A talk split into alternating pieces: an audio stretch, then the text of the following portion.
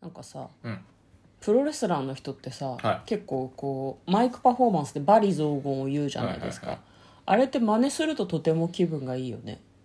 ああなるほどねなんかそう思っていなくても「バカ野郎この野郎おめえ!」って言うとちょっとなんか強くなったような気持ちになりませんかああなるほどねわかりますわかります僕もね、あの WWE でね、うんあの決め台詞を英語で叫ぶと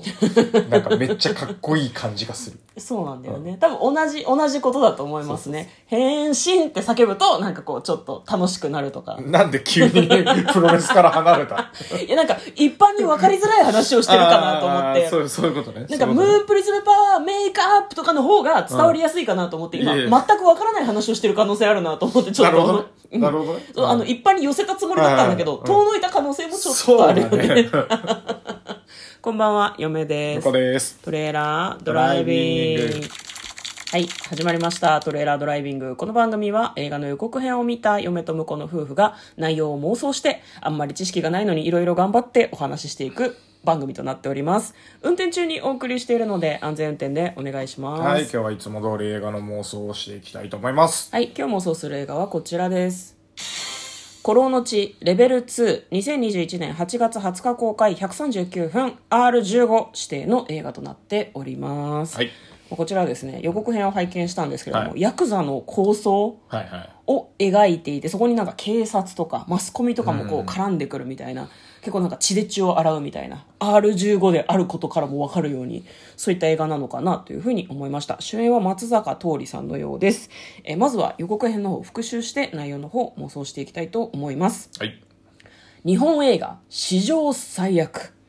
神林でいいのかな、なんかヤクザの組長悪のカリスマが登場するんですねすごいいかにも悪そう、はいタバコを燃え盛る火の中に捨てたりしていかにも悪そうそこは別に悪くないかなんかトラックでねどっか店舗にバーって突っ込んだりとかしてすごい悪そうな感じの人が出てくるんですね鈴木亮平さんが演じていて多分ね眉毛を剃ってるんだと思うんですけど、結構見た目も怖い感じなんですね。で、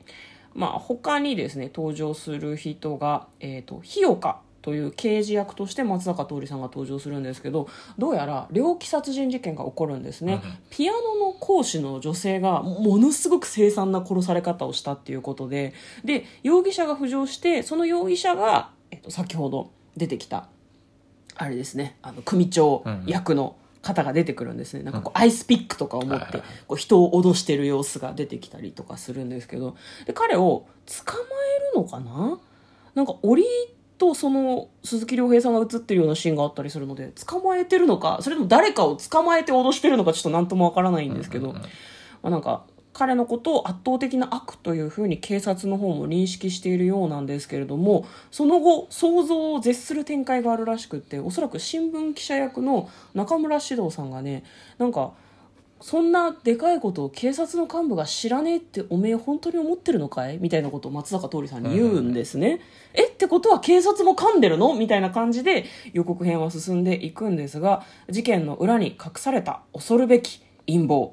構想マスコミの策略とかがいろいろあるようです登場するのが松坂桃李さん鈴木亮平さん村上虹郎さん西野七瀬さんあと早乙女太一さんとかおー中村獅童さんとかも登場するようです、えーなんか戦わなきゃいけない感じの「古老の地レベル2」という予告編でございましたでは内容の方妄想していきましょうトレーラードライビングはい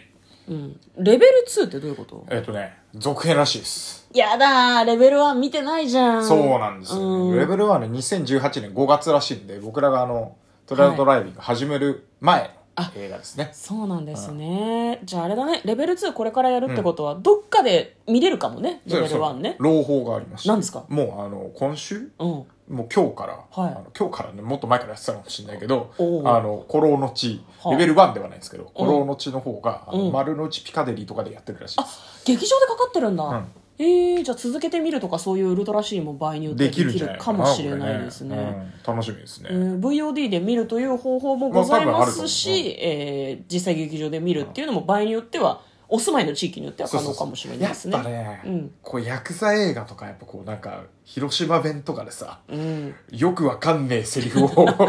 まくし立ててるのがいいじゃん、イメージそうねだから家でうん大音響で見れないわけですようんまあね、なかなかね,、まあねなかなか、そうねだからこれはね、あの劇場で見るのがやっぱ気持ちいいんじゃないかなと思う確かにね、うもうなんか劇場見終わった後肩で風切る感じで歩いちゃうよねああ みたいなああみたいなねちょっと人を殺しそうな目、目目線だけでそういう感じで出てきそうな感じするけど、そういや今回ね松坂桃李さんもね、うん鈴木亮平さんもなんかあの 本当にヤクザかみたいな、ね、感じだからね、なんかええええすあの鈴木亮平さんの役はヤクザなんだけどヤクザなんだけどねあの警察のはずの松坂桃李さうんもね、それは普段あの、ま、松坂桃李さんなかなかあの悪者系ってあんまりイメージなくて割と3枚目とかさそうそうそう2枚目やさ男系のキャラクターをやる人のイメージがちょっと嫁は勝手にあったんだけそうそうそうそどう今回違いますねワイルドな感じのが見れるのが楽しみです、うんまあ鈴木亮平さんはね、あのーセゴドンとか、うんいろんなのでちょっと悪そうなうん役は何回か見てて、うあのね鈴木亮平さんあの世界遺産とかすごい好きじゃないですかうんそうだだけどあのあそこまでの知識を蓄える中で、ものすごい狂気を持ってるんじゃないかなと思ってて優しい笑顔なんだけどねそそうの裏に何目が笑かっていやいや笑ってるけいやど笑ってさないけどさ そうだからあの、うんセゴドンの時とかもそうだったけどなんかやべえなこいつっていうのを ね醸し出してくるんですよねあの人ねただものじゃなさを向こうは感じてるらしいそんうだあけのど見て、ま、見てないんだけど変態仮面も多分そういうところから、ん選ばれてんじゃねえかなと思ってて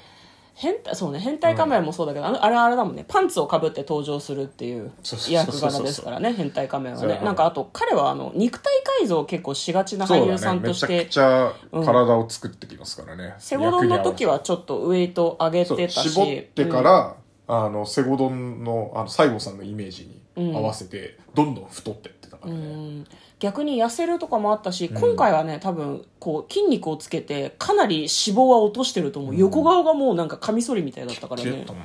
ねねいやめちゃくちゃ楽しみよ、まあ感想はこの辺にして妄想しようや、あ、そうでした